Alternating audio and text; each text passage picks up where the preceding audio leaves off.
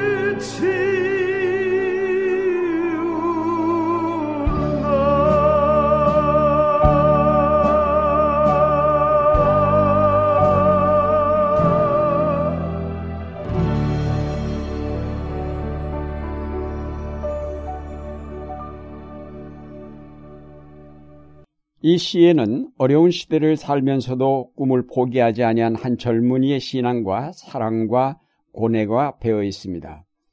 이 시를 대할 때마다 사도 바울이 연상되곤 합니다.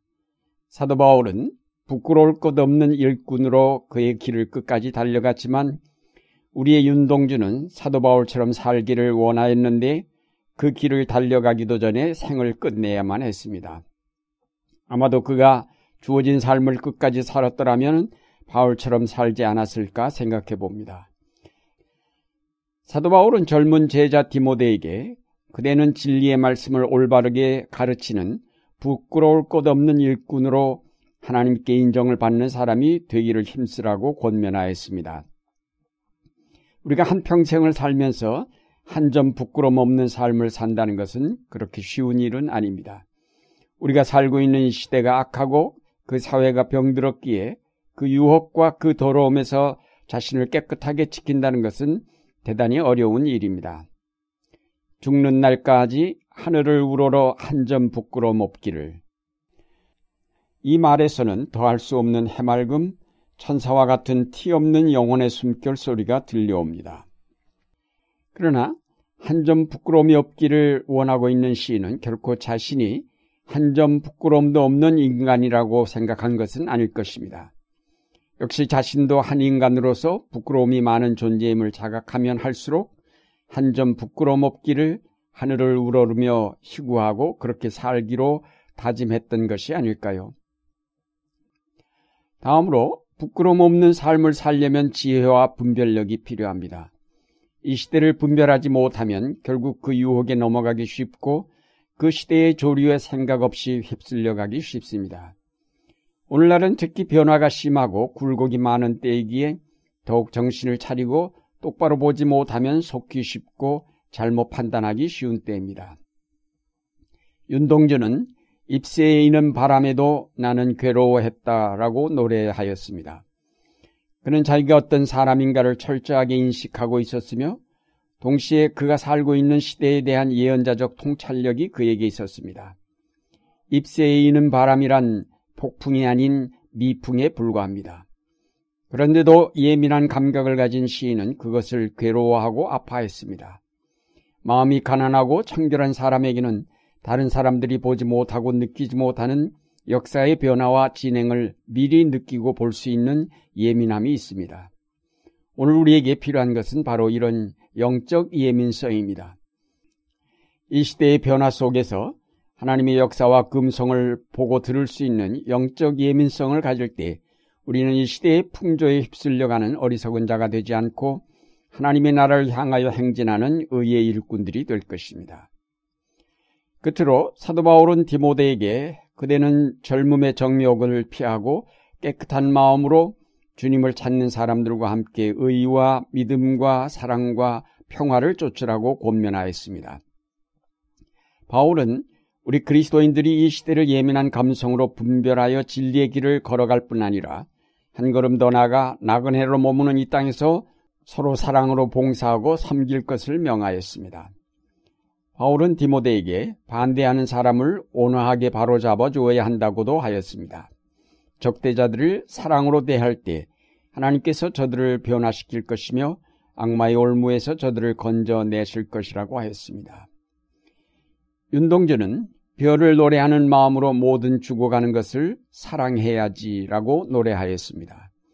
별을 노래하는 마음이란 결코 낙심하지 아니하고 희망을 갖고 사랑하는 마음이라 하겠습니다. 별은 밤하늘에서만 빛납니다. 시인이 살던 시대는 억압과 고통이 있는 역사의 밤이었습니다. 그러나 시인은 바로 그 역사의 밤에 별을 바라보면서 희망을 노래하였습니다. 그는 그 밤을 절망하지 않고 오히려 모든 죽어가는 것을 사랑하겠다고 다짐함으로 그 밤에 빛나는 별을 노래하였습니다.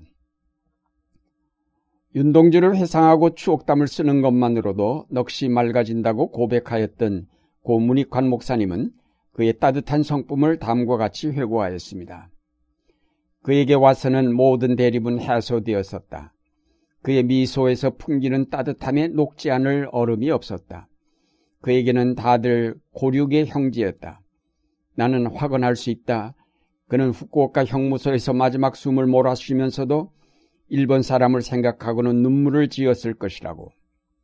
그는 인간성의 깊이를 파헤치고 그 비밀을 알 수 있었기에 아무도 미워할 수 없었으리라. 그는 민족의 새 아침을 바라고 그리워하는 점에서 아무에게도 뒤지지 않았다. 그것을 그의 저항정신이라 부르는 것이리라. 그러나 그것은 결코 원수를 미워하는 것일 수는 없었다. 윤동전은 확실히 요즘 말하는 운동권에 속한 학생은 아니었습니다. 그는 누구보다도 그 시대의 고난을 아파하면서도 사랑으로 그것을 참고 견디며 극복하려 하였습니다. 우리가 윤동주를 사랑하는 것은 바로 이런 조용하고 겸손한 그러면서도 확고부동한 신앙을 가지고 살았기 때문입니다. 사랑하는 여러분, 하늘 우러러 한 점 부끄럼 없는 삶을 위해 자신을 깊이 성찰하고 그리고 이 시대를 꿰뚫어 볼 수 있는 영적 통찰력을 가지고 하나님의 역사를 바라보시기 바랍니다.